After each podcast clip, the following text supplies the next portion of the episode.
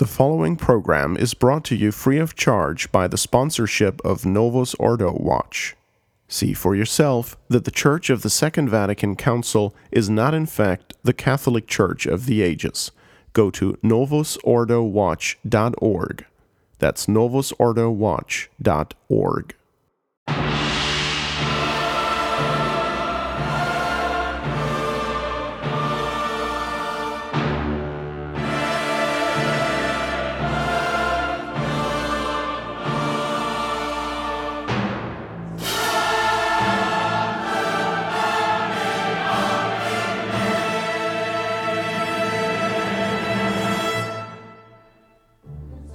Welcome, ladies and gentlemen, to Apologetics Show number five on member supported Restoration Radio. My name is Phil Stone, and I'm very pleased to welcome His Lordship Bishop Donald Sanborn, Rector of Most Holy Trinity Seminary in Brooksville, Florida.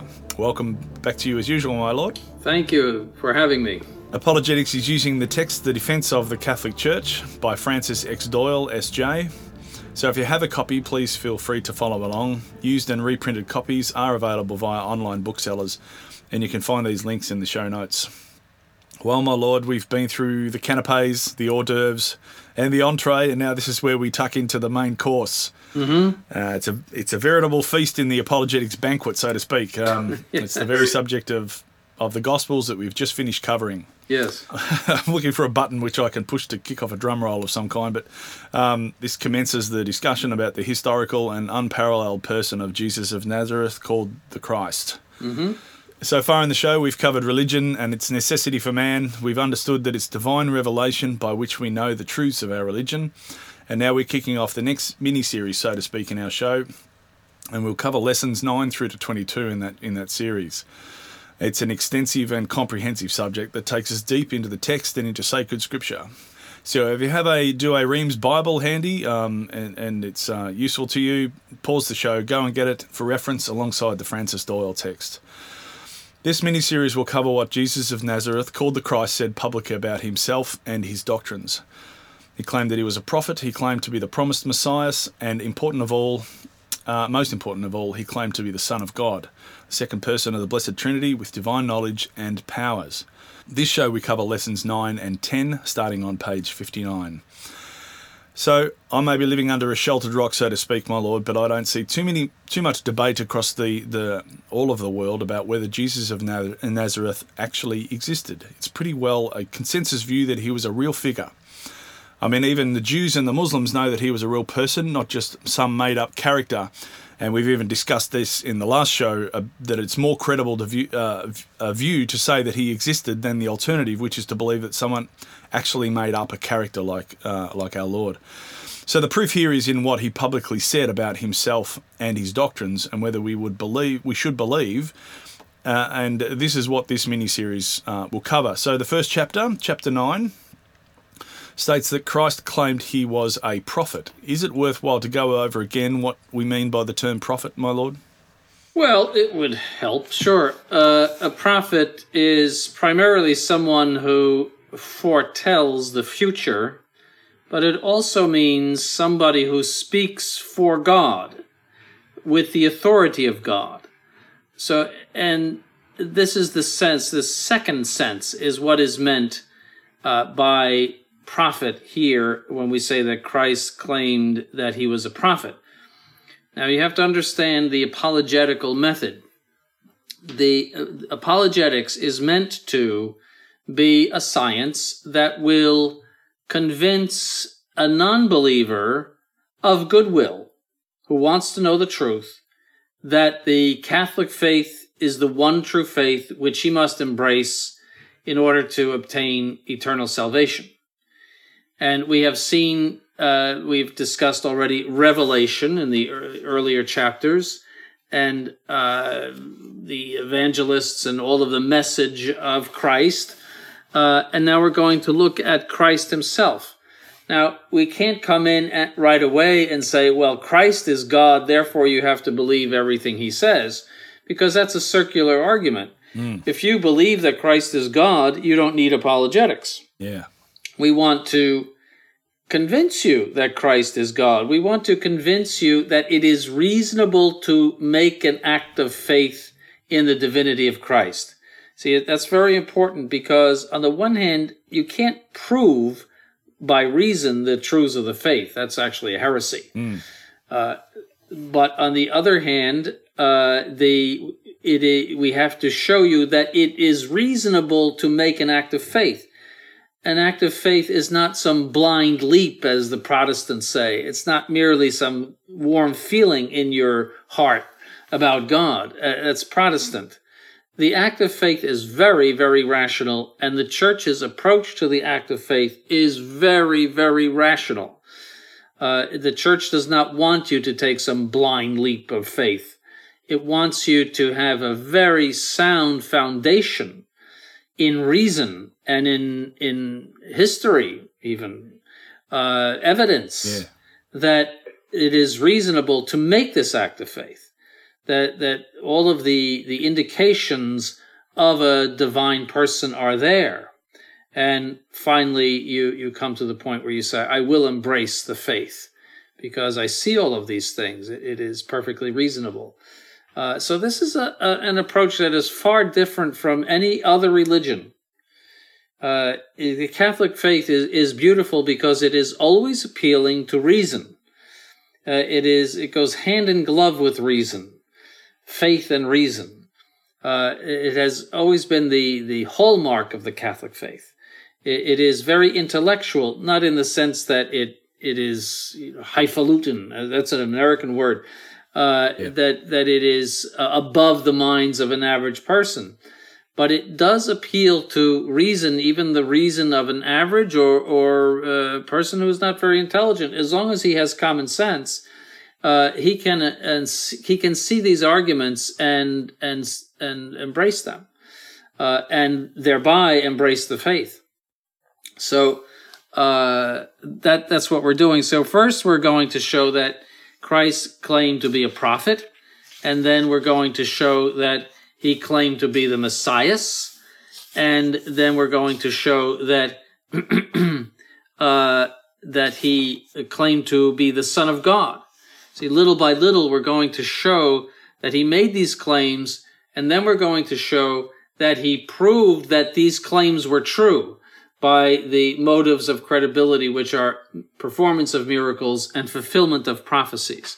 That's the apologetical method. And then we're going to show that he established a church, and we're going to look at the characteristics that he intended for his church. And then we're going to compare those characteristics to all of the Christian churches that are on the face of the earth.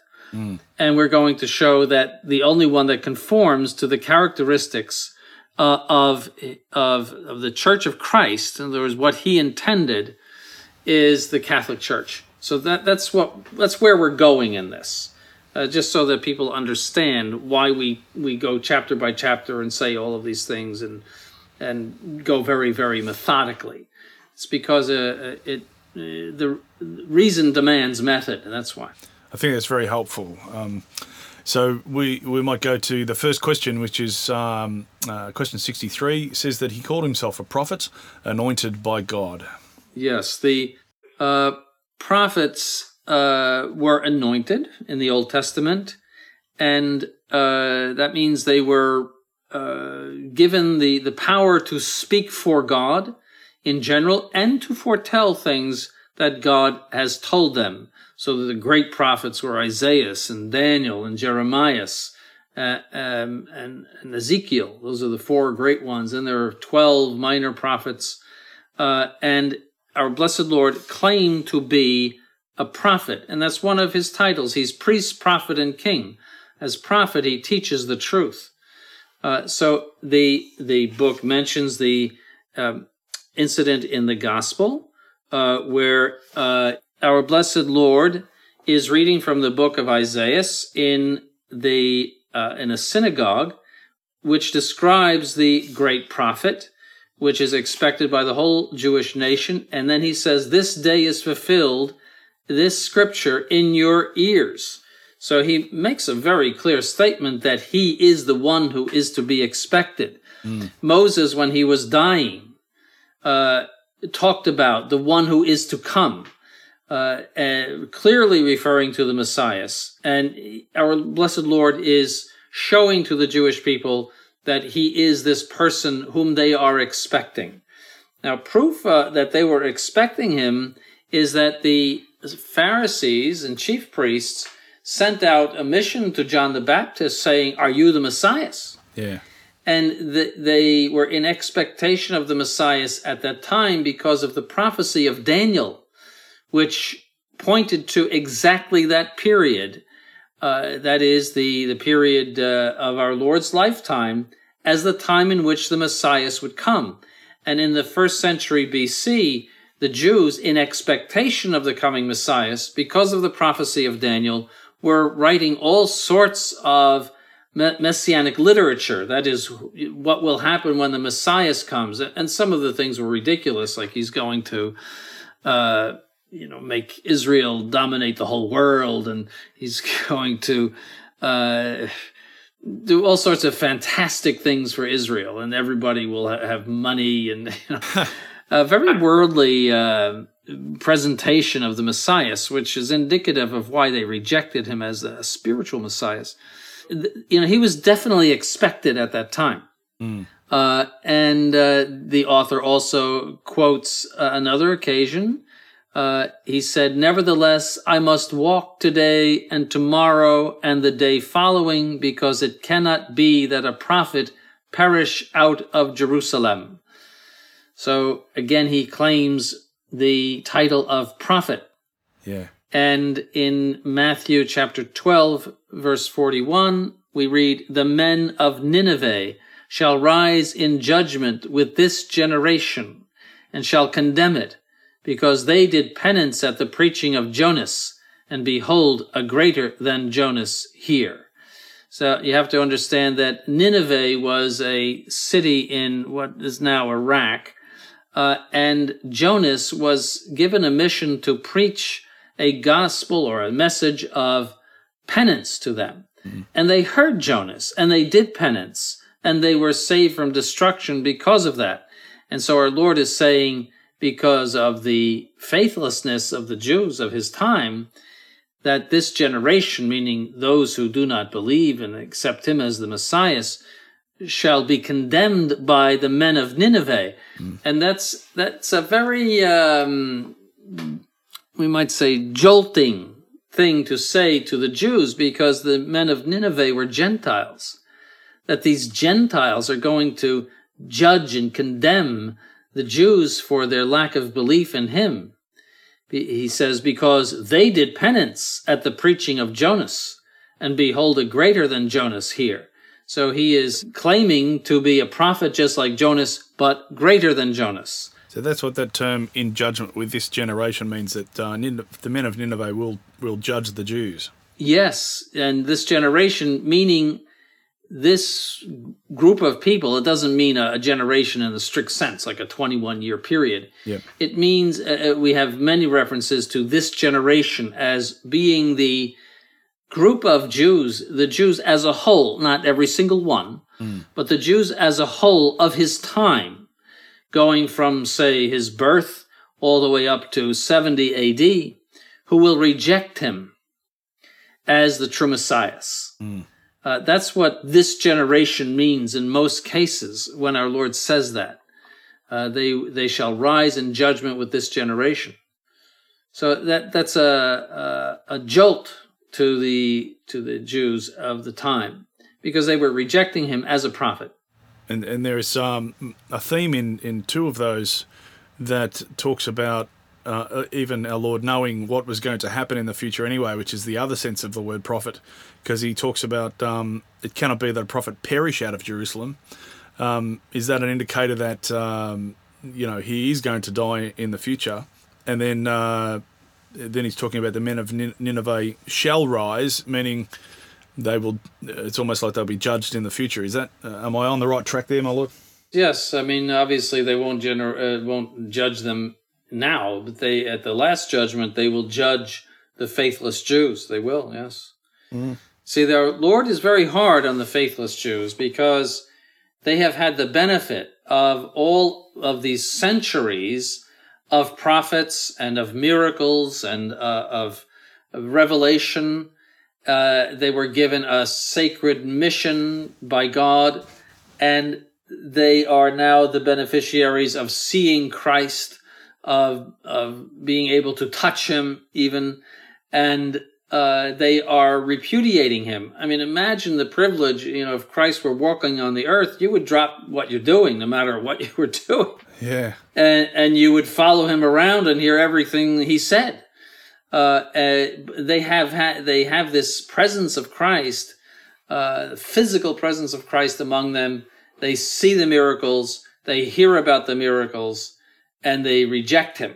Uh, Uh, and so he's very, very hard on the Jews throughout the gospel because of that. They are repudiating their vocation. And uh, so, and that's he's preparing them for the the bad news, we might say, that they are going to lose their sacred vocation. They are going to lose their election, and the election will be transferred to the Gentiles, and that there will be a church that will uh, be open to all peoples, including the Gentiles, and that that the Jews will be left behind in this scheme. That, that, they, because of their faithlessness, will no longer be the elect of God. yes. Um, Matthew chapter 13, verse 17, where, uh, for amen, I say to you, many prophets and just men have desired to see the things that you see and have not seen them, and to hear the things that you hear and have not heard them. There's a uh, an additional weight to that um, that argument where the Jews are being incredibly, uh, for one of another term, stupid to reject him. Well, they were not stupid. They were hard-hearted, Yeah. Uh, and they were. Uh, they had a whole bunch of motives. First of all, they were looking for a temporal Messiah that would bring back the days of Solomon, that would throw off the Roman yoke, that would uh, give Jews and Judaism uh, dominance in the world, I- if not territorial dominance, at least prestige and and and a certain cultural power, you might say. Earthly glory. They, they were looking for that. Also, they don't forget that the chief priests were in power because of the Romans. See, they had a they hated the Romans, but they were in power because of the Romans, and they did not want to uh, see their power disturbed because of this spiritual Messiah who was drawing all the crowds away. See, that was another. It was cause of jealousy. Political threat. And so they wanted to get rid of him under the pretext that uh, he was a Galilean rabble rouser and they will denounce him to the Romans and the Romans will be pleased with them for uh, giving them this Galilean rabble rouser. And it, you might recall that Pilate heard, you know, didn't believe a word of it. they just couldn't get any traction with that, uh, with Pilate. And, and our Lord said to him, if I were, I'm paraphrasing, if I were a revolutionary, as they say I am, I would have all of my followers here to release me. They, they would, I would have an army of people to, to take me away from this situation. See, so Pilate, for all of his faults, was a man of intelligence and reason, and, and he knew the, the hard heartedness of the Jews, uh, uh, and he didn't buy it at all. so it, it's it it flopped. So- All right, so um, we probably uh, move on to the next question. Uh, those who heard Christ understood that he claimed to be a prophet. Yes, uh, Nicodemus, who was a, himself a Pharisee and a ruler of the Jews, said to him, Rabbi, we know that thou art come a teacher from God, for no man can do these signs which thou dost unless God be with him. So he has already seen that he is a teacher from God, which is the same thing as a prophet Yeah. and he understands the power of the miracle. That the miracle proves that at the very least, he is teaching in the name of God. It, it is probative actually of things beyond that. Uh, The resurrection is proof of his divinity. His raising people from the dead by his own power is proof of his divinity. But at least Nicodemus knows at this point that he is speaking in God's name. Uh, and Nicodemus is perfectly correct. and Nicodemus is a secret believer in Christ uh, uh, because he he has understood these things. He has gone through the apologetics. In other words, he has he's there's the if this man is performing true miracles, it is impossible that he not be of God because God would never permit someone to perform a miracle if it were not in confirmation of the truth. See, that would be God, against God's wisdom and goodness. He would never uh, confirm something that is evil or false by means of a miracle. So that that's very significant, and so it it it is it shows that he said that he, that he was a prophet. He said that he was speaking in God's name, and they understood it and believed it. At least those of goodwill, uh, because uh, of the miracles. It's very significant. That that is apologetics. So where are we on the timeline of our Lord's public life, um, my Lord? Um, is it uh, closer? This is more closer to his passion than um, the beginning. No, that's his first year. Oh, right. There are clearly three years in St. John. Yeah. Uh, they're they're very distinguishable, and uh, this is the first year. Even early. So already. Now, you know, we, we don't see our Lord perform miracles constantly. We only have a, you know, a few that are mentioned in, Yeah. in the Gospels, but he went around for three full years doing miracles every single day. There's 365 days in the year. Yeah. So just do the math, as they say. uh, so he's doing thousands of miracles uh, to prove that he is the true Messiah and to uh, indirectly accuse the unbelieving Jews. Essentially, you have been given uh, an abundance of proof and you still don't believe, and that is why the election will be taken from you. That is why there will be the destruction of Jerusalem. Yeah. That is why there will the the election will be transferred to the Gentiles by means of the church. So the church is the new Jerusalem. So it, it is the successor to the election of the Jews, because the Jews failed in their vocation. And then there's the next um, example with uh, the Samaritan woman, my Lord. Uh, yes, the Samaritan woman. Uh, now, just a little review of the Samaritan woman. Uh, our Lord stopped in Samaria, uh, outside of uh, a town, and uh, he sent the apostles in to go shopping. Yeah. They were hungry, and uh, so he stayed outside of the town, resting, and they went in and went to the market and picked up some uh, fruit and vegetables and whatnot. And uh, while this was happening, the a woman, a Samaritan woman, came out to Jacob's well. Uh, that that is the well that that Jacob founded. There was a, a well with water in it, and it was well known throughout the whole area as Jacob's well. It's recorded in Genesis. Uh, Ja- Jacob was there for a time in that in that area, and uh, so she comes out to draw from Jacob's well, and he's there, and uh, the uh, so they start to to speak. Uh, that uh, he ha- he tells her that he has water that of such a nature that that she will never thirst again. Of course, referring to the Holy Gospel. She doesn't understand. She you know she says then I won't have to come and, and draw water anymore. Yeah. And uh, so then he reveals to her that uh, he she has five husbands, has had five husbands, and uh, and the one that you're with now, he says, is not your husband. Uh, and she says, "Oh, I see that you are a prophet." See, so she understands that he has knowledge from God because no one could ever know that, no stranger could ever know that. And she he she speaks of the Messiah. She says, "When he is when he is come, he will tell us all things." So she also knows of and believes in the coming Messiah. And Jesus says to her, I am he who am speaking with thee. Yeah. So there's a explicit declaration that he is the true Messiah. Can't get any clearer than that. Yes, uh, and uh, uh, so and that it means that a person speaking in God's name, and and uh, with a mission from God to teach. Uh, so um, that that is another uh, indication of his declaration of being a prophet.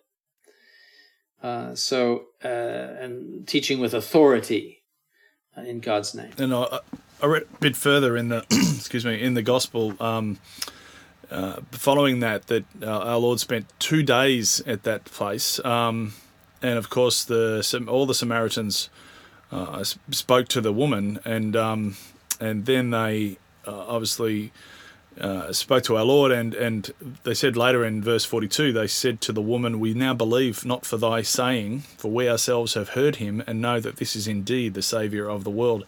So, of course, all those people in in that place um, also believed from what they saw. Yes, which was remarkable because they were Samaritans, they were schismatics from the Jews and they believed that their holy mountain was the place in which to worship and not Jerusalem. So for them to accept him as the Messiah of the Jews was, in a sense, a double conversion. They were uh, converting away from their Samaritan schism and they were accepting him as true Messiah. So uh, uh, it was, yes, remarkable, but they would not have done it had he not shown by all sorts of signs uh, that he was the true Messiah and the true prophet. Yes. There's um, another piece in uh, Luke 7 where he went into a city called Naim and raised the dead man to life who was being carried out on a briar. I've done a little bit of this, you know, looking into other chapters that are referred to in the text. Yes. Um, and there came a fear on them all in verse 16 and they glorified god saying a great prophet is risen up risen up among us and god hath visited his people after he raised the dead man to life again Yes, which makes all the sense in the world. I mean, if you saw somebody raise someone from the dead, yeah, who was a holy man and who uh, had all indications of, of holiness, you would say this is someone sent from God, and no human being can raise someone from the dead yep. without the power of God. At least you would say that. You may not uh, get to the point of saying this person is the Son of God, but you can see these people understand that this, our blessed Lord, whom they've never seen before, mm. has the power of God to, to do such a thing. That, that's just common sense. Yeah. Now today people would ascribe it to to you know flying saucers or something like that, but because it's a, a, totally faithless age, the the faithlessness of the present age makes the chief priests and Pharisees look good. Yeah. as far as I mean, the present age is utterly and totally faithless. And I think that's the reason why you're not seeing miracles in this age, because miracles are done by God only for the sake of convincing those who are disposed by goodwill and who love the truth. Mm. Our Lord said, Those who are of the truth hear my voice. Mm. To be of the truth means that by the grace of God, you are disposed to hearing the truth about God and you want to know about God and you, you, you have a clear mind and an unprejudiced uh, mind concerning God and that you believe in God. You, you uh, believe implicitly anything that he would reveal. Uh, that those are people who are of the truth and they do hear the the gospel Mm. Uh, so, um, so these people, using their common sense and their goodwill, uh, come to that conclusion. All right, that uh, wraps up that that question. Um, on to the next one. Christ claimed that he was the one teacher to be heard above every other teacher. Yes, he uh, was not merely a prophet; he was the prophet. That is, he he was the teacher of teachers. He uh, was the ultimate teacher. Uh, he says in Matthew 23, uh, uh, verse 10, Neither be ye called masters, for one is your master, Christ. Mm. so, uh, and then there are many, many other passages in the Holy Gospel where he makes the same point, where he contrasts his doctrine to that of the chief priests and the Pharisees, saying many times, But I say to you, so you have heard this, but I say to you. So he contradicts many times the teachings of the chief priests and the Pharisees and, and wants people to accept his doctrine and not theirs, which again is a jolt. He is, in a sense, he's overturning the hierarchy uh, because they are unfaithful. He's overturning the, their hierarchy, and rightly so, because he is the one that ought to be accepted as the ultimate teacher. Mm. They are trying to teach against him.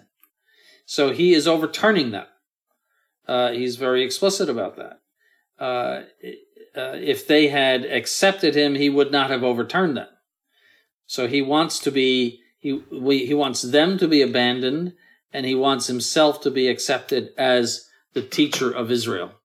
And it's uh, it's remarkable. Um, it's like there's a whole list uh, here in the text um, of seeming you know paradoxes. You have got the turn the other cheek um, uh, doctrine, where you know if you if your enemy strike you on the cheek, then turn the other one. Um, thou shalt not kill. Um, but I say to you, whosoever is angry with his brother, um, thou shalt not commit adultery. But if you uh, look on a woman to lust after her, it's this um, really driving home the point that um, that my his doctrine is to take precedence over the old law. Yes, the uh, doctrine of indissolubility of marriage. Yeah, He's, he says to them, uh, Moses merely tolerated your putting away your wives, but that's finished. I'm paraphrasing. yeah, yeah. That's finished now. Uh, marriage will be indissoluble, and and the uh, if you take a woman that has been put away, then you commit adultery with her. So he he did. He you know if you go through the gospel, he overturned is is the best way to put it. Yeah. Uh, the the uh, uh, and elevated might be even a better way. He, uh, he uh, so that the the doctrine was more interiorized. See, it, the the Old Testament was a, a learning process. It was in a way kindergarten uh, concerning the things of God. But now he is raising men to a, a clearer understanding of all of those things, because in principle they should be prepared after these many uh, centuries. He's trying to raise them up to uh, the perfection of revelation Yeah, and to uh, things that they could not have understood or accepted a thousand years before. Uh, if the prophets had said you must turn your cheek to your enemies, they would have been drawn and quartered. Uh, what are you crazy? eye for an eye. Yes, but the the now they should be prepared for this holy gospel, and he is coming in with all of these miracles and prophecies confirming his prophetic role, his messianic role, and his his dignity as Son of God. Yeah, He is able to to say these things with impunity, in the sense that just as he he overturns their Sabbath laws. See that that uh, you know he he cures on the Sabbath day, having no regard for for their their their laws. Uh, he is the lawmaker. that's right. You know that doesn't apply to me, and that doesn't apply anymore. Uh, and uh, so he he claims that right. He's not just some holy man that goes around telling people love God more and and do good. He is he is uh, asserting himself as the lawmaker, as the teacher, and uh, being very explicit about it, and telling people don't listen to them anymore because they're corrupt meaning the chief priests and Pharisees. Yeah. Yeah, back to Matthew uh, 23, verse 10, that first uh, example where um, uh, neither be called masters. I was looking, you know, so back in, in Scripture, in the previous verse, uh, and call none your father upon earth, for one is your father who is in heaven. And I couldn't help but notice um, that verse is uh, the old chestnut that the Protestants wheel out when they're trying to proselytize to Catholics and to, um, you know, argue why uh, you know, priests shouldn't be called father. Um, uh, it'd be really helpful, I think, for any uh, ex-Protestant who's listening, or or any Protestant. Uh, how do we put some context into into that? I'm not sure if we're getting too much down a rabbit hole, my lord, but um, are you able to explain that a bit? It means that all fatherhood um, comes from God, and that no one deserves the title Father in principle. In other words, uh, uh, by essence, except God the Father. And uh, so, but uh, the proof is that St. Paul says all paternity in heaven and on earth is named for God the Father. Uh, Yeah. the the so he's realizing he's saying that there is paternity on earth and uh, also um, uh, our blessed uh, lady says to our blessed lord that your father and i Yeah.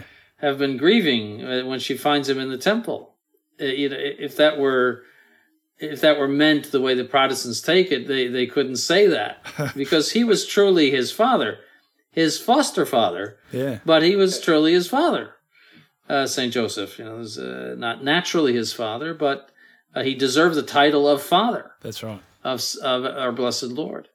Uh, so because he was his protector, his his, his foster father, Mm.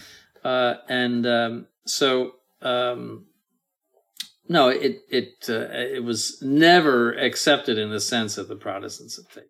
And it's the same theme. It's um, taking the letter of the law rather than the uh, the the spirit uh, of of the law. You know, taking things so literally. Um, I remember having conversations with my Protestant parents who would wheel that out, and um, that's why it sort of uh, it, it stuck out to me. And and I would respond with, "Well, does that mean I can't call my father father? I can't call dad dad? You know?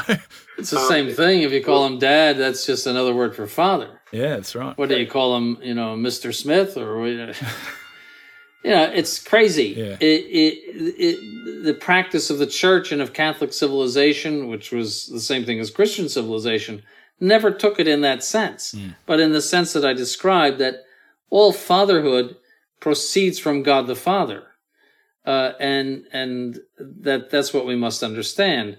And just as uh, the same thing as master, uh, Christ is the highest teacher, and if anyone is master, it's it's in as much as he is uh, in accordance with the teaching of Christ. See, so no one should be called master uh, except uh, in as much as he is is in conformity with the teaching of Christ. Yes. Uh, so that that's the uh, um, the sense of that. All right. Well, um, perhaps you got to move to question sixty-six, my lord. Um, Christ claimed that he was the life, the way, the, and the truth, the shepherd, revealing doctrines in his own name. Uh, yes, he he said that uh, very famous uh, quotation: "I am the way and the truth and the life. No man cometh to the Father but by me." So those are very very weighty words. The way means the the path to God. The truth, I am the truth. He doesn't say I have the truth. I am the truth. That means his teaching is infallible that he is identified with with God, uh, that uh, there is nothing but the truth that can come from his lips because he is the truth, and the life. That means that he has the power to vivify men both physically by raising them from the dead, and more importantly, supernaturally by sanctifying grace. And adds, No man cometh to the Father but by me that means I am the single door by which to get to the Father. Uh, I am the only way in which to go. There is no other path around me, uh, despite what Ratzinger and and uh, and John Paul II said about the Jews, and I think Bergoglio too, that they have a their own path to God, which means that they bypass Christ, Mm. Uh, which is a heresy. Uh, obviously in contradiction of this and many other passages which our Lord uh, said precisely what he's saying here. Uh, so that that is blasphemous to say that you could achieve God or go to God without the mediation of of Jesus Christ. Mm. It, it is so fundamental to to the Holy Gospel that it is incredible that anybody that claims to be even a Christian could could say such a thing. Yeah.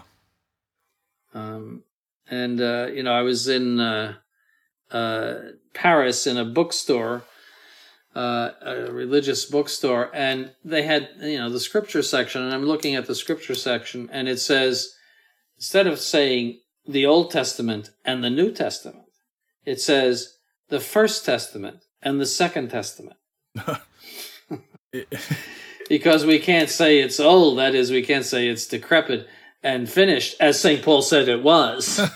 no, we can't say that anymore because, because that's politically incorrect, which is the new infallible doctrine, what is politically correct. Yeah. It's always infallible. And, and uh, it, it is the new dogma of the world, whatever is politically correct. Um, you know, that's why Obama will not refer to Islamic extremism or anything like that because it's politically incorrect. Yeah. Uh, and uh, and we are judged on what is politically correct and incorrect. I don't know. That's- I'm Oh. sure it's the same in Australia. You know. So don't get me started, my lord. It's uh, it's terrible. Yes, So this was a um, a supposed Catholic Bible. It- it- it's a Catholic bookstore. Uh, you know, a Catholic bookstore. They sell rosaries. I mean, obviously, it was you know, it wasn't some Yeah. evangelical bookstore. Right. It was a Catholic bookstore, and and uh, so uh, yeah, that was I noticed that, and it, because you can't think that the the Jews have a a testament that doesn't do them any good, uh, or a covenant that doesn't do them any good. That would be against ecumenism. Yeah, it's another example in that question uh, 66 um, in John uh, chapter 6, uh, sorry, John chapter 10, uh, where he describes himself as the Good Shepherd. I, I, um, I'm seeing um, uh, St. John's Gospel uh, in a different light since we last discussed the Gospels. Um, and it really is beautiful, uh, beautiful text where he uses the, the example of the shepherd and how he protects his sheep. And Yes, St. John chose carefully episodes in our Lord's life. His purpose was not to describe again what the synoptics described, uh, essentially a chronology of what our Lord said and did, but he chose special events and special texts uh, of our Lord's life, things that he said, things that he did, and described them in great detail being eyewitness to all of them uh, and giving quotations from our Lord, we, we really have a feeling of what our Lord was like from the way he speaks in St. John's Gospel.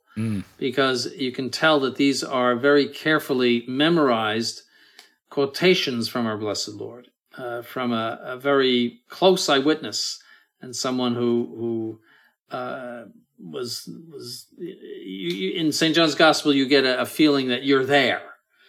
The you, you're the the description, for example, of the raising of Lazarus is so vivid that it gives you chills. Yeah. It, it, he draws you so much into that whole scene of our Lord breaking down in tears and and and Saint Mary Magdalene there and and Saint Martha and the, these conversations that he's having with these people that they're so alive in Saint John's Gospel. Uh, you don't find that in the other Gospels Yeah. as much, not as much.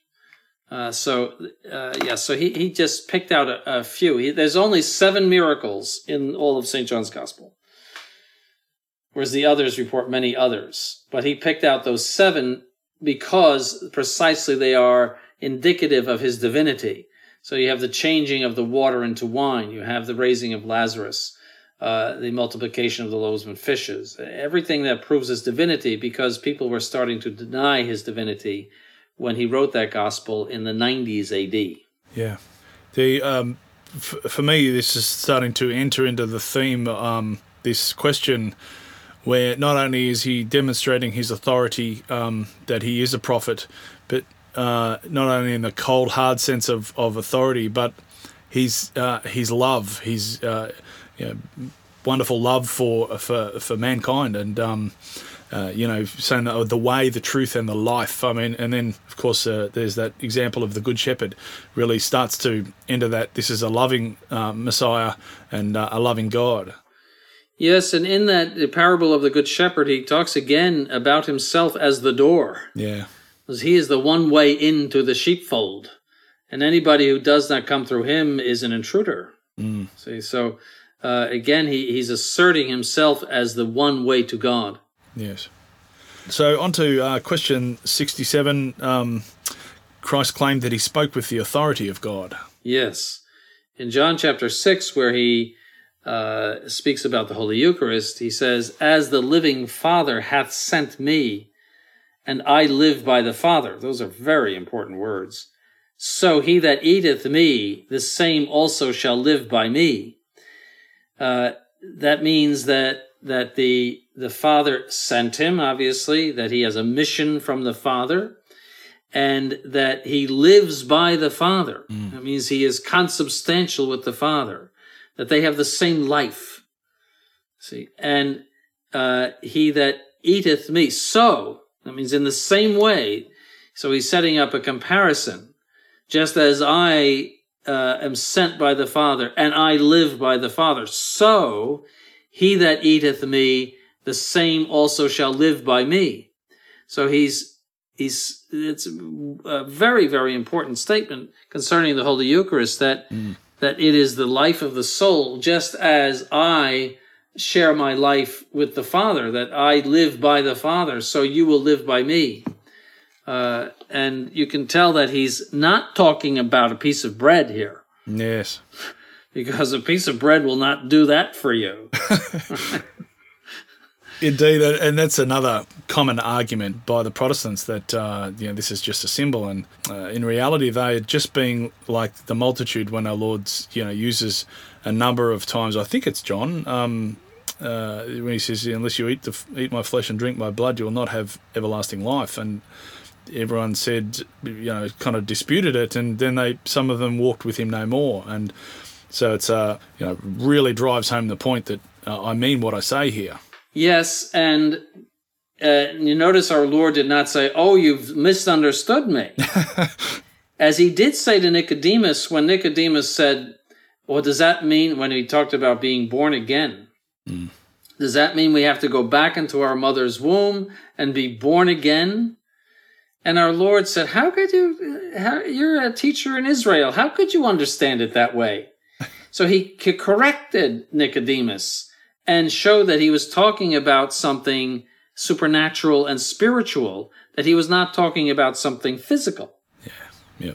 But he did not call back those disciples and say, You have misunderstood me here. I am talking about only a spiritual presence in the bread and n- not a, a transubstantiation of the bread mm. into the body and blood of Christ. He did not call them back. He let them walk. Yep. Uh, which is, uh, and there are other cases in the gospel where he corrects people who have misunderstood him. But he did mm. not say anything to these people and he let them walk. And then. In fact, he repeated it over and over again. Yes, yes. Uh, it was explicit. So. Yeah.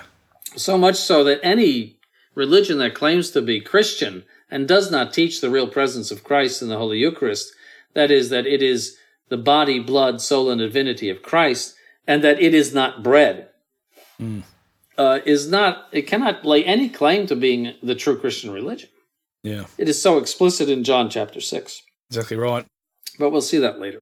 Okay, so uh, on to question 68, uh, the final one in this uh, chapter. Christ claimed that all men must hear him and accept all his doctrines. Yes, it is recorded in St. Matthew and in St. Mark. In St. Mark, there is the, the uh, warning at the end uh, Go ye into the whole world and preach the gospel to every creature. He that believeth and is baptized shall be saved, but he that believeth not, shall be condemned. Once again, clarity.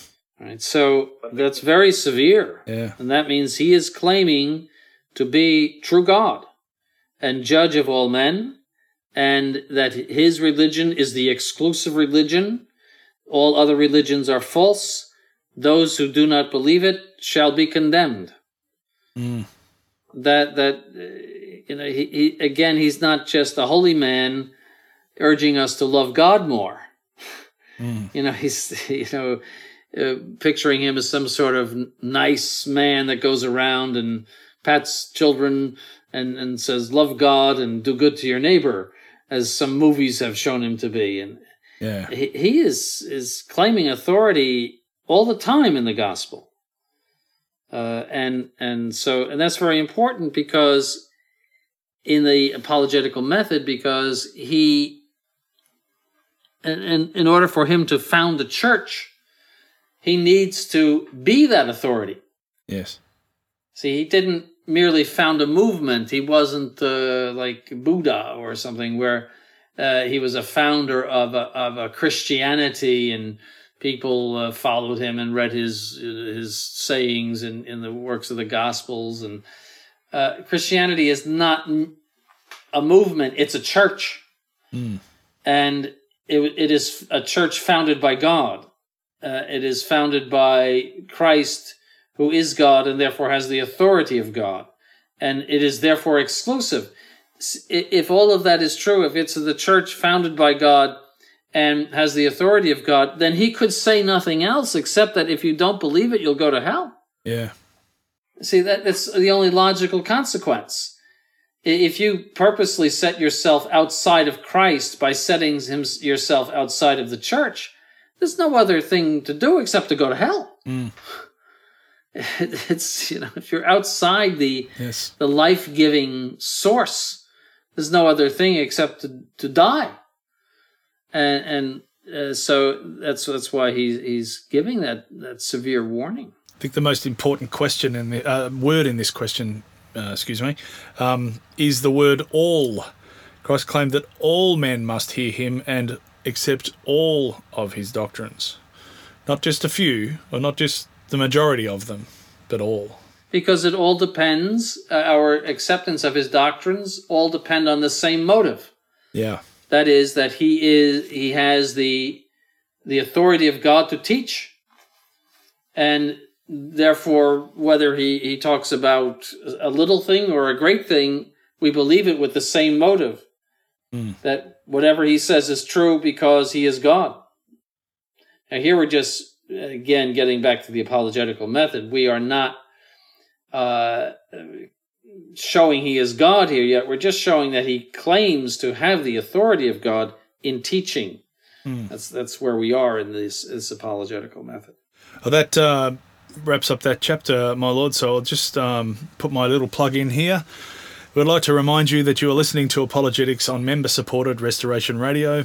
I'm your host, Phil Stone, and I'm joined by His Lordship Bishop Donald Sanborn, Rector of Most Holy Trinity Seminary in Brooksville, Florida.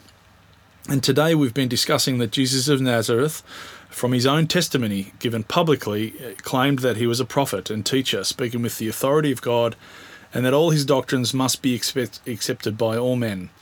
Uh, that's uh, really summarizing that conclusion at the end of the chapter. So now we move to chapter 10, entitled Christ Claimed That He Was the Messiah. The Protestants say, Messiah. Is there a difference? No, the uh, the uh, the Douay, uh, well, the Septuagint, which was the Greek translation of the Hebrew scriptures done in the uh, 200s BC in Alexandria, took the uh, the guttural sound at the end of Hebrew words and made it an S because that guttural sound did not exist in Greek. So the original word is uh, Mashiach. Right. See, there's a there's a Hebrew is very guttural, Yeah.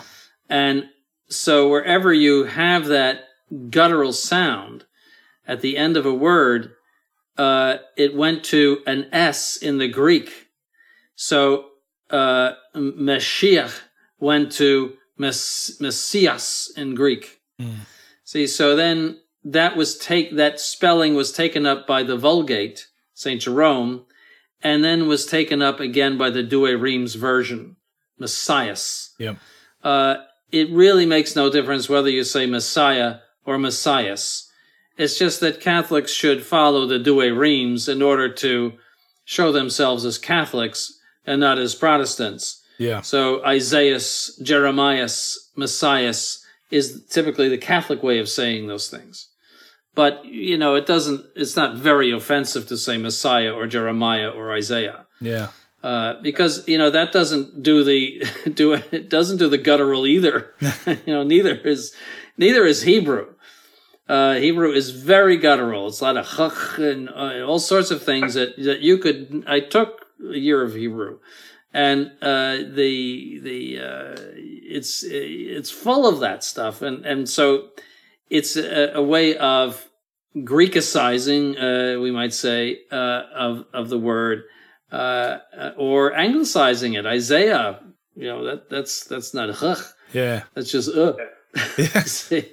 so it, and the H is there, the AH, Isaiah or Messiah, to indicate that guttural sound. Yeah. And, uh, but it doesn't get, it is not said. We should should try as Catholics we should try and pronounce it with the S on the end. Catholics should use the Douay Rheims version of the Bible and none other in English, none other, uh, and should throw in the trash anything that is not Douay Rheims. All right, all of the translations after Douay Rheims are faulty to a greater or lesser extent. Mm. Uh, Monsignor Knox uh, should go in the trash the confraternity version put out in, in the United States during the 1940s should be thrown in the trash. All right. Douay Rheims. It is very, very faithful to the Vulgate, which is the standard uh, uh, text that is approved by the Council of Trent. And so that's just uh, Catholics should understand that. That you know that you know people say, "What about Monsignor Knox?" I would call Monsignor Knox Bible stories. Right. It, it's a, it, it is it so distorts the, the the text that it is no you can no longer call this really a translation. It, it's a it's Bible stories. Yeah. it's not a translation of the, of the Holy Scripture. Oh, there's that clarity for us uh, again, my lord. Um, you know, there's no uh, no flowery language here. Let's just say it how it is, and Yes. and I think that's really really helpful. Um, so if we get into that question proper, what do we mean by the word Messias?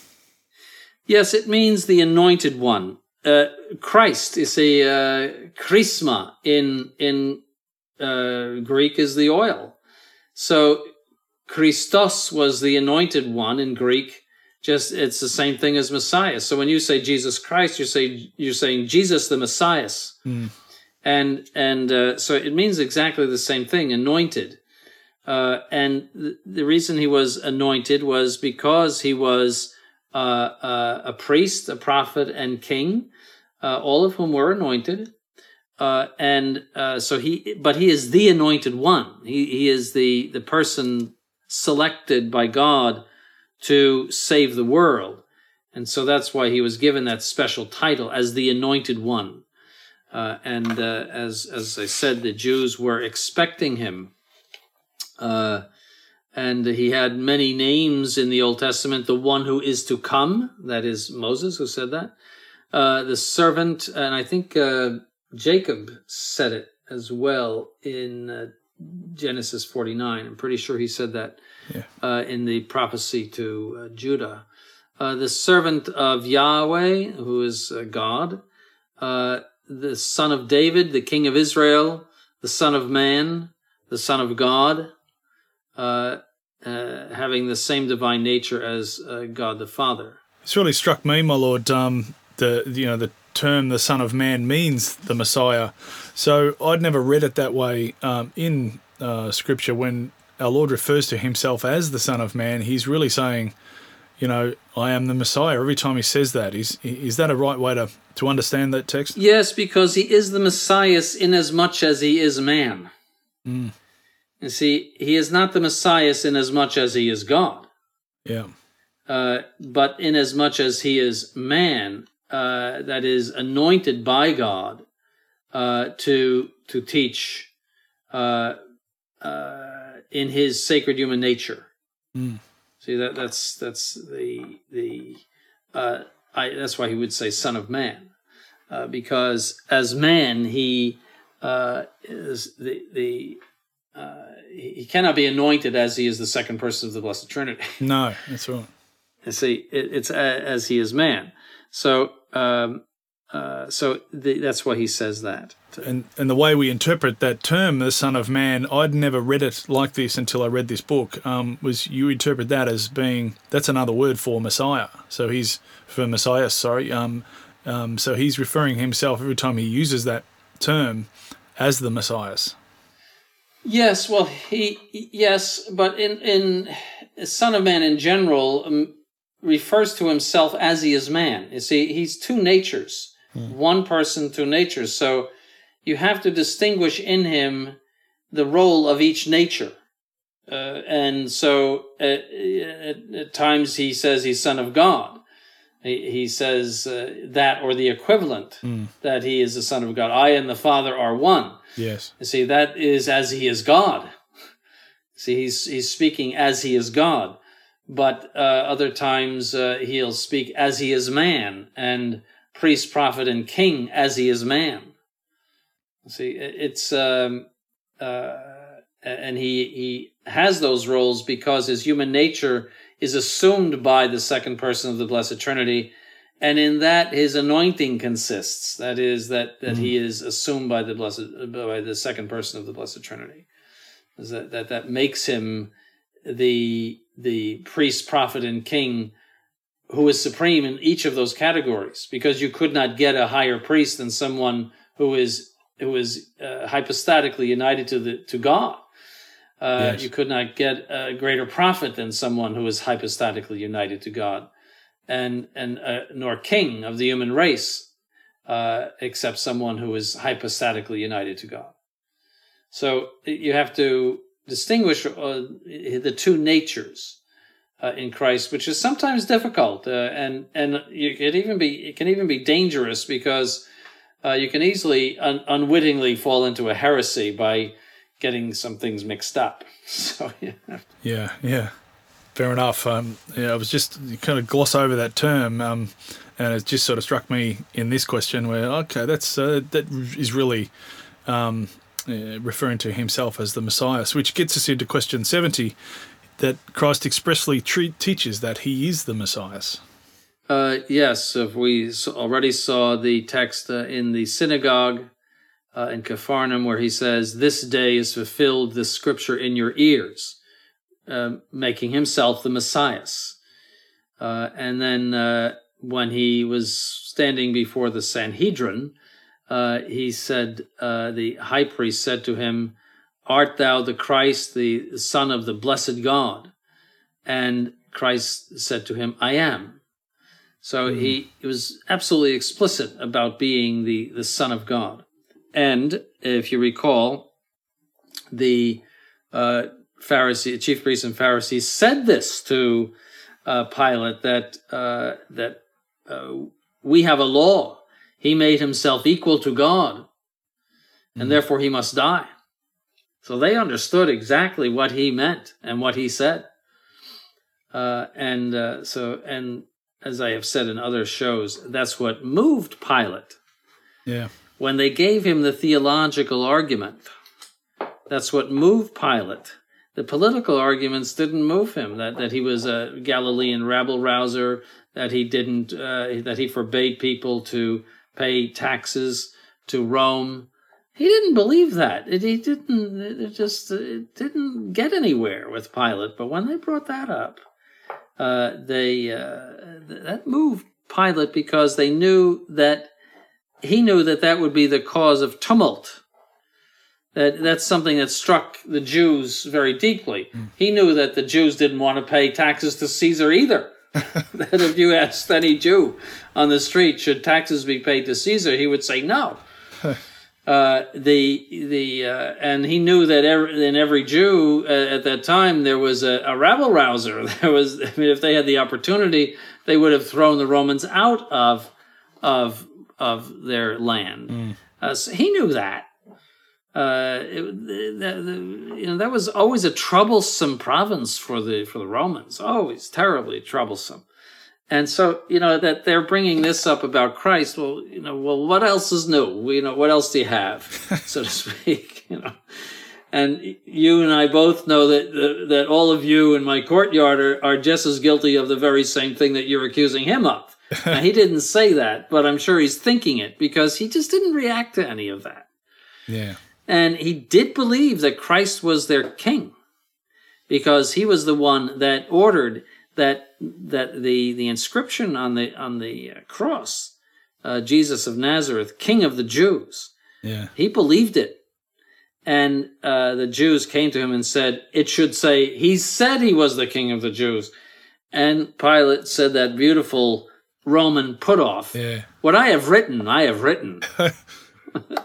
I love that in the gospel, where it just get out of my sight. You know, it, it's like Roman power in all uh, of its strength and glory. it's just, uh, you know, I am the boss here. I don't have to listen to you people.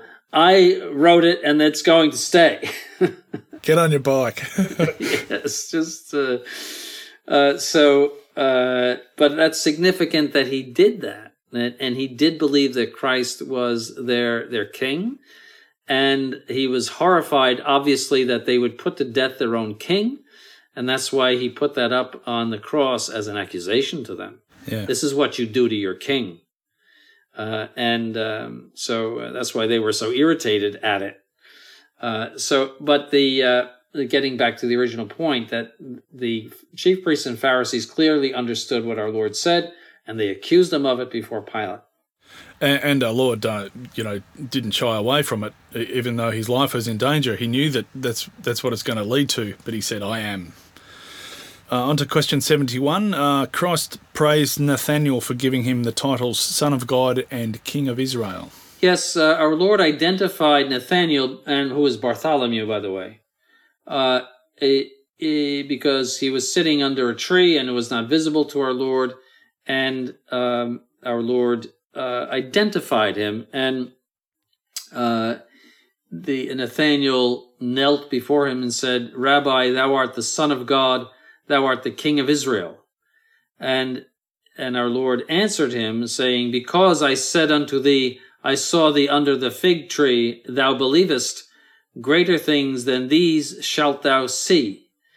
So uh, he performed that miracle. Now we have to understand that Nathaniel, of course, knew the other apostles and uh, was attuned to the true Messiah. Uh, and uh, uh, otherwise, he would not have been capable of saying, making that act of faith. He, he was prepared. Uh, he was told of the of our Lord by the other disciples and apostles.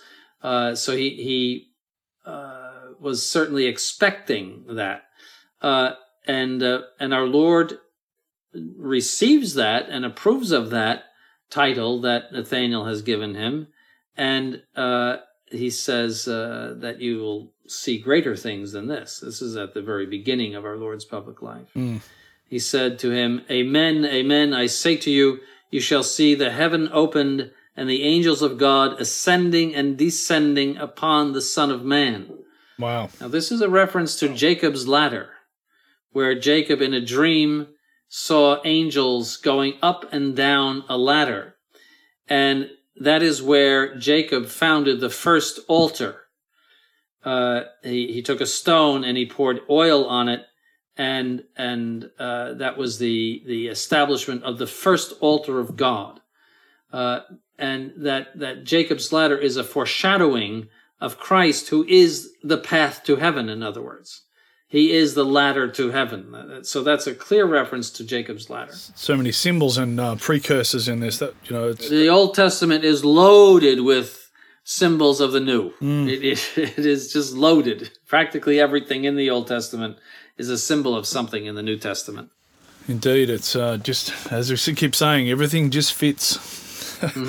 um, question seventy-two, my lord. Christ expressly declares that he is one, the one who is to come, and claims for himself all the prerogatives of the Messiah. Uh, yes, uh, uh, St. John the Baptist sent two of his disciples to ask Christ, Art thou he that art to come? Repeating the Moses, the, uh, the statement of Moses, or look we for another? Now, Bergoglio very blasphemously said that John doubted concerning Christ's identity as the true Messiah. That's totally false, blasphemous, false. Uh, he the reason why he said this to his disciples is in order to that the disciples themselves prove to themselves that Christ is the true Messiah. See, he wanted to uh, extract from our Lord uh, a, a statement that would have them believe. Uh, he, he want that's so that's why he sent them back to our Lord so that they would hear from our Lord exactly uh, a proof uh, of his Messiah messianic dignity. Uh, so uh, and our blessed Lord didn't say I am the Messiah, but he said go back and tell John that I am performing these works that are in fulfillment of the Old Testament prophecies concerning the Messiahs. And uh, so that's uh, um, that's how he uh, answered that. Uh, so he he is the one that is to come, and he and he does uh, claim the prerogatives of the Messiahs. Okay, to question uh, 73 Christ approves the testimony of John the Baptist. Yes, now you have to understand that John the Baptist, his role was to point out the Messiahs. St. John the Baptist was like the the peak of the mountain of the Old Testament. The Old Testament is there to prepare a people for the Messiahs and to point out the Messiahs and to uh, with the idea that the Jews, having converted to the true Messiahs, would present the Messiahs to the world, and in so doing would preserve their election and and preserve their their vocation uh, and would be elevated to a, we might say, a spiritual aristocracy, mm. uh, having been faithful to their original vocation and and therefore being teachers of the world, just as the apostles were, but the whole Jewish race as being teachers of the world because they fulfilled their vocation of accepting and promoting the messiahs to the whole world. That was the original plan, but of course they, they and so St. John the Baptist fulfills that original plan. And so when our Lord comes to the Jordan, he points his finger at him very, very boldly and dramatically and says, Behold the Lamb of God, behold him who takes away the sin of the world. Mm. See, so that's that's the fulfillment of the entire Old Testament. St. John the Baptist is the ultimate prophet, doing the the ultimate pointing out. Uh, and um, this is why it's so absurd to say that he doubted. How could he have pointed him out? Yeah. it's just absurd. I mean, it's crazy. You'd have to be a nut to, to say that he doubted concerning the uh, the Messiah, uh, the messianic dignity of our Lord Jesus Christ. Mm. Uh, and uh, and then he adds, "This is he of whom I said." After me there cometh a man who is preferred before me, because he was before me, mm. and I knew him not. Now notice he says he was before me. St. John the Baptist, according to nature and physicality, was before our Lord. Yes. Because he was older than our Lord. But he was before me, that is, he's from all eternity. Yes. And I knew him not but that he may be made manifest in Israel. Therefore am I come baptizing with water. so, uh, and he, then he gave testimony saying, I saw the Spirit coming down as a dove from heaven, and he remained upon him. And I knew him not, but he who sent me to baptize with water said to me, he upon whom thou shalt see the Spirit descending and remaining upon him, he it is that baptizeth with the Holy Ghost. Mm. so the opening of the sky, the descent of the Holy uh, Holy Ghost, and the words of God, "This is my beloved Son, in whom I am well pleased," that provided the testimony to Saint John that this was in fact the true Messiah that he was meant to point out. Mm. Uh, and uh, and he said, uh, and I saw and I gave testimony that this is the Son of God. Ah, how much how much more explicit can you get? So uh, and then our Lord approved of this testimony. He said, "You sent to John, and he gave testimony to the truth. He was a burning and a shining light, and you were willing for a time to rejoice in his light." But I have a greater testimony than that of John, for the works which the Father hath given me to perfect, the works themselves which I do, that means the miracles, mm. give testimony of me that the Father hath sent me. Again, you could not get more explicit than this. Yep. The the power of the miracles to prove his messianic dignity. Absolutely. It's all very clear. Clarity's the uh, the theme of this show. I think, uh, my lord, no flowery language here. We're not going to beat around the bush. No, uh, is a Australian term. Question 74. Uh, Christ by miracles confirms the faith of those who call him Son of David, and he claims that title. Yes, he cured two blind men who cried out, Have mercy on us, O Son of David. He accepts that title. He does not uh, rebuke those who give him the title, whereas he did rebuke those who tried to make him a king. Yeah. You know, he, he fled from those who tried to make him a king. He, he did not accept that. He did not want to be a temporal king. But he did accept the, the title of Son of David.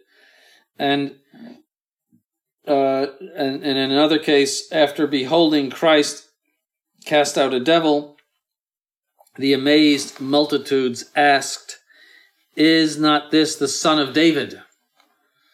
So they knew uh, his origin. They knew, of course, Saint Joseph and our Blessed Lady both descended from David. So uh, at uh, at least they understood that. and during the triumphal procession to Jerusalem, it says the whole multitude of his disciples began with joy to praise God with a loud voice for all the mighty works they had seen. The works mean miracles, hmm. saying, "Blessed be the King who cometh in the name of the Lord." peace in heaven and glory on high. So this is what we sing essentially at the Sanctus. Yes. and some of the Pharisees from amongst the multitude said to him, Master, rebuke thy disciples, you know, for saying such a thing. How could, you know, they're, they're exaggerating. Of course, it's not true. To whom he said, I say to you that if these shall hold their peace, the stones will cry out. Wow. Yes, so he approves and accepts what they say. Hosanna to the Son of David, and so forth. Yeah. Question 75. Um, those who heard Christ acknowledged that he manifested himself as the Messiah.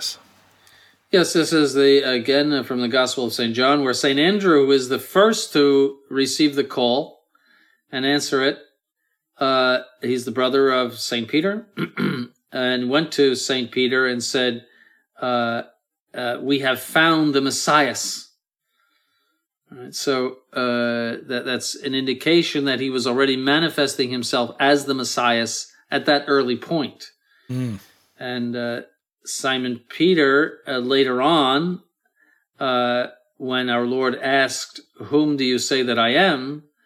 He said, Thou art Christ, the Son of the living God.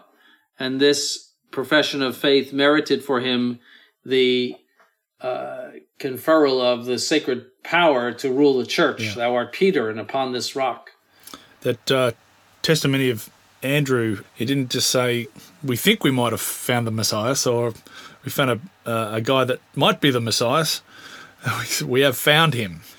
Yes, uh, he would not have said that unless he were perfectly convinced. And the fact that he went off to his brother to fetch him and and show him the Messiah is significant. Uh, if he were had any doubt or was still interested to hear more or anything like that, he would not have done that.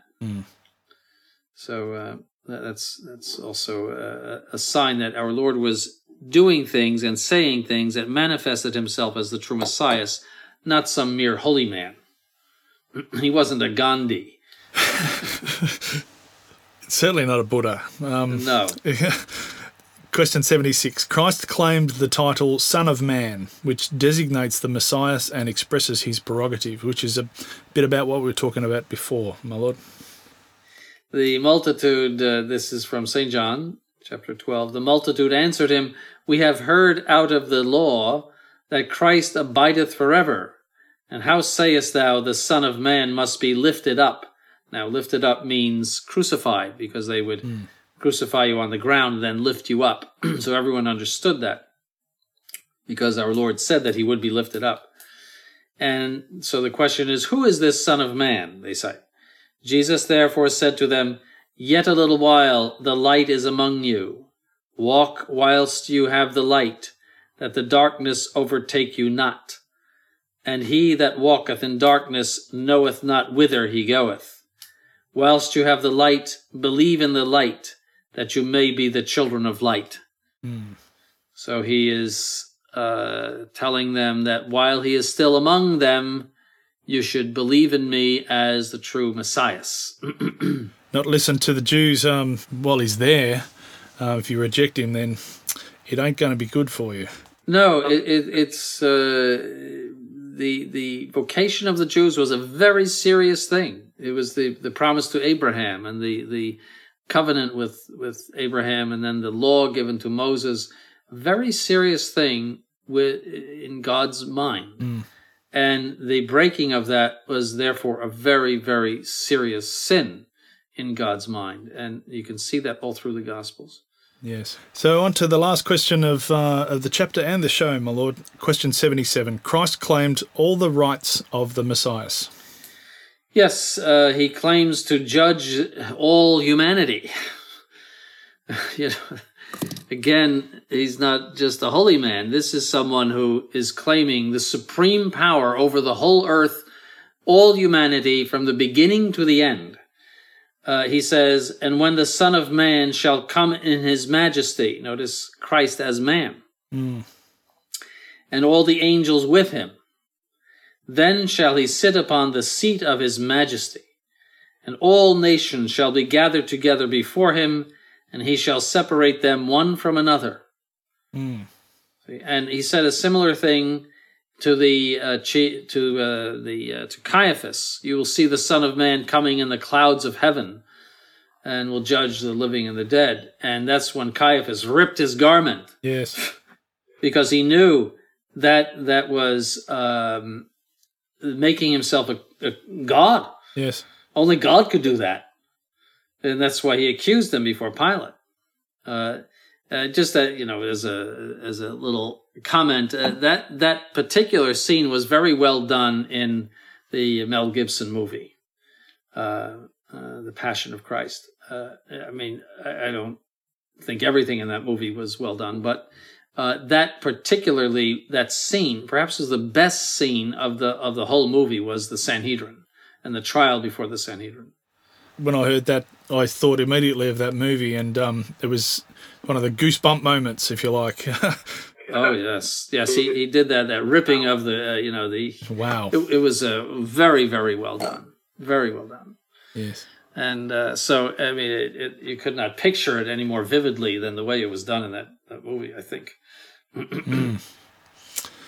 Well, that puts a, uh, a, a great full stop to um, to that chapter in the text. Uh, the Christ claimed he was a Messiah, and also um, this show, my Lord. The conclusion is worth noting um, at the at the end of this chapter. From his own testimony, we find that Christ claimed to be the Messiah, the anointed one of God, chosen in a special manner to save the world. So, we might wrap up this episode from here. you know, we're moving uh, sort of like a train from station to station, uh, getting, uh, seeing more and more of who Christ is and why we must believe in him. Yes, closer to the destination. As we wrap up this episode, we have covered lessons 9 and 10 of the text, outlining the elements of Scripture that show our Lord claimed to be a prophet and the Messiah.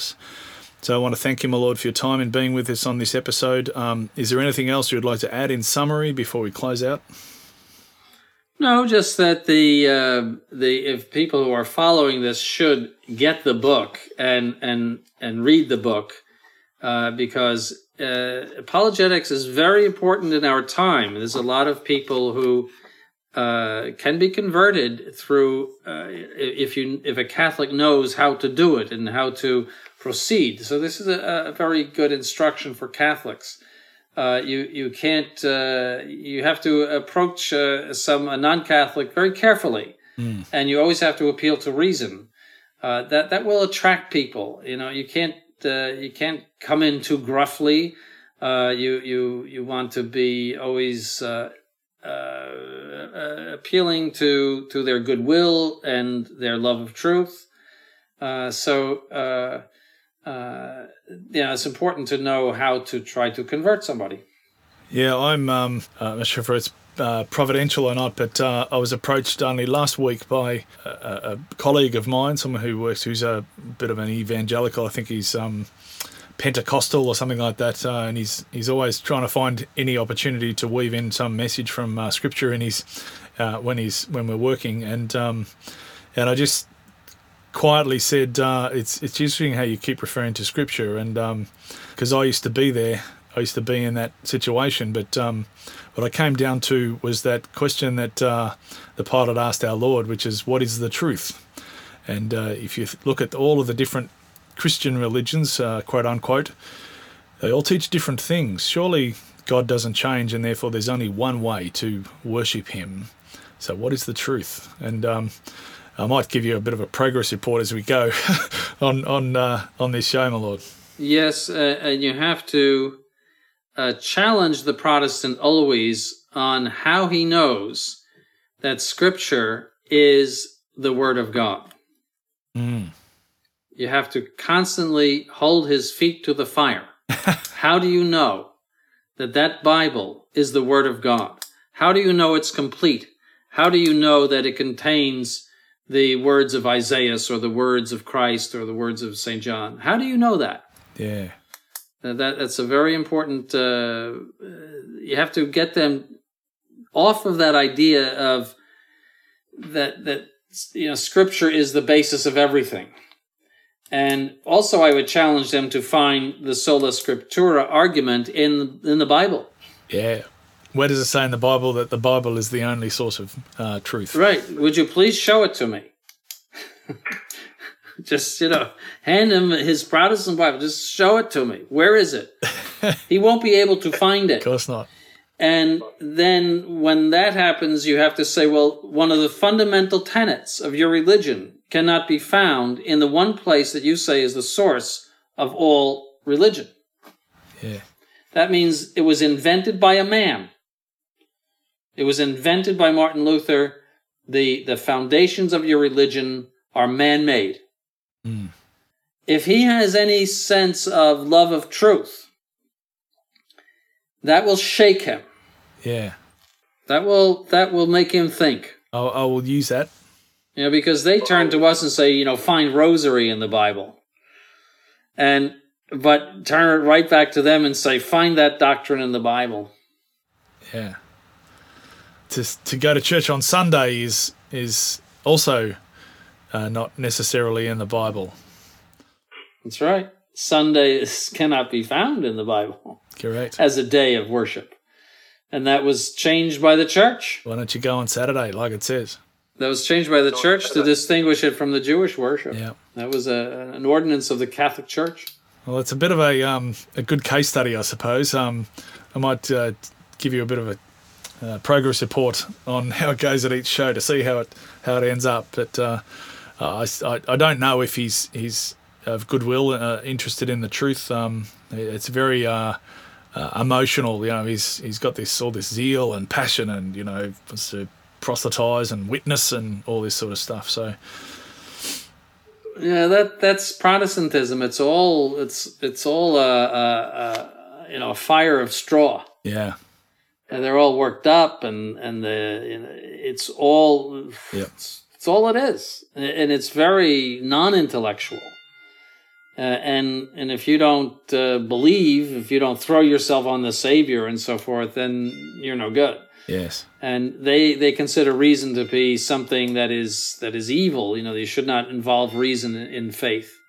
It, it's wrong. Uh, Yeah. re- uh, Martin Luther called reason a whore. You know, so uh, whereas the Catholic Church has always appealed to reason.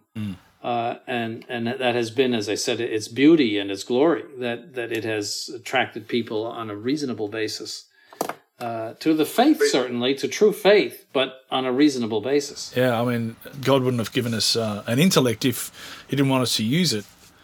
Always put them on the defense. okay, it's just as a as a you know we get to know how to do it after a while, but. Let's get your opponent on the defense. Put to him questions that are hard for him to answer. Yeah, indeed. because you're you're holding all the cards. He doesn't have a, a a way to answer those questions, and so it's for his own good, because he, he will come to a point where he'll say, "Yes, that's right. I don't Yeah. I don't have an adequate answer for that question." Will do. It's just started. It was it was literally last week where I had the first uh, you know sort of ten minute discussion with him and and just got him just got the uh, the question in his mind. Oh, surely there's only one truth, And that's a reasonable thing to Yeah. say. All right, well, th- thanks very much. I was going to ask you how things are at Most Holy Trinity Seminary, my lord, um, but this time you're not allowed to say it's boring. Uh, I happen to know you've had some excitement and an occasion for celebration back in June with the ordination of Father Eldracker. Yes, uh, about ten, about two weeks ago, we had the uh, ordination of Father Eldracker. So, uh, yes, he's someone that uh, has come up from the. Yeah. Uh, well, I knew him when when he was a baby, so uh, he's 24 years old now, and um, uh, so he's homegrown. He's from Michigan. He's from one of our parishes. Uh, he the only mass that he has ever known is the traditional mass. The only faith that he has ever been exposed to is the Catholic faith. He never had any exposure to modernism. Uh, and uh, so uh, he's uh, you know, he came in very well prepared in that sense, you know, from a totally Catholic background. When they they don't come in from Catholic backgrounds, they have to learn the traditional faith and its culture and its attitudes, uh, you know, th- through the seminary. Uh, they have to soak in all of it, and uh, they, there's a detox, so to speak. And uh, so, but when they come in from our own parishes like that, Yeah. uh, you know, it's just hand in glove. So you know, they, all of their instincts are very Catholic. Uh, so, um, uh, so now we're very happy to have him, and he'll be teaching in the school. He'll be sort of a spare tire for uh, priests who need to travel or Yes. go here, there, or the other place. He can replace them. He'll move around quite a bit. He'll uh, help me as a sort of a private secretary uh, and uh, also uh, maintenance of the building. he knows how to do everything. He can figure out anything, anything mechanical, electronic. He just looks at it and figures it out. It's one. Of, he's one of those. Oh, that's great. And and thank and, God uh, for. Uh, so uh, I look at it and, and just say, "Duh," and and I, I have no idea how, how to fix anything. and uh, so uh, so it's you know good to have someone like that around. I, I would uh, you know the I, I wouldn't know the first thing. I, I don't know where the, the fuse boxes are, or the circuit breakers are. I don't know where anything is. You know, so it's, we need somebody like that around here. That's great. So, uh, so we're very happy to have him, and I'm sure everybody else is too. And very uh, hearty Deo Gratias for uh, for vocations and congratulations to Father Eldracker. We will be featuring on True Restoration some videos of the ordination and some interviews with him, so um, our listeners can stay tuned for those to be released. Yeah. So, well, once again, thank you, my lord, for your time. Uh, we'll talk to you again soon as we continue this series, and uh, we hope you have a safe time between uh, now and then, and we'll talk to you next time. Okay. Thank you. If you have any questions about anything you've heard on today's episode, please email to questions at truerestoration.org. We want to remind you that Apologetics is a production of member supported Restoration Radio.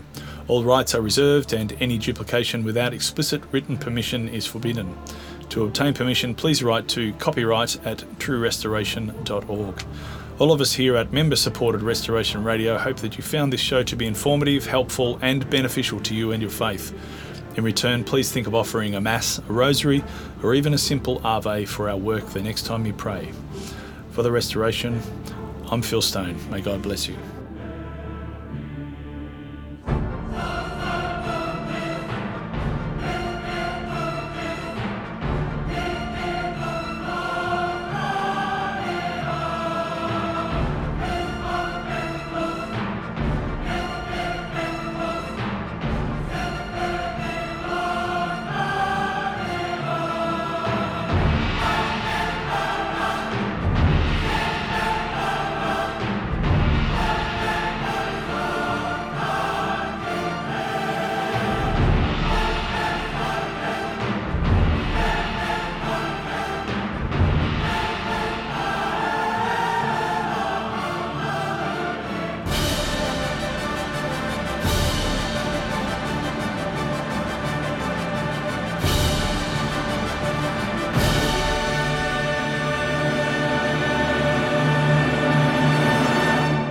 This program was brought to you free of charge by the sponsorship of Novus Ordo Watch.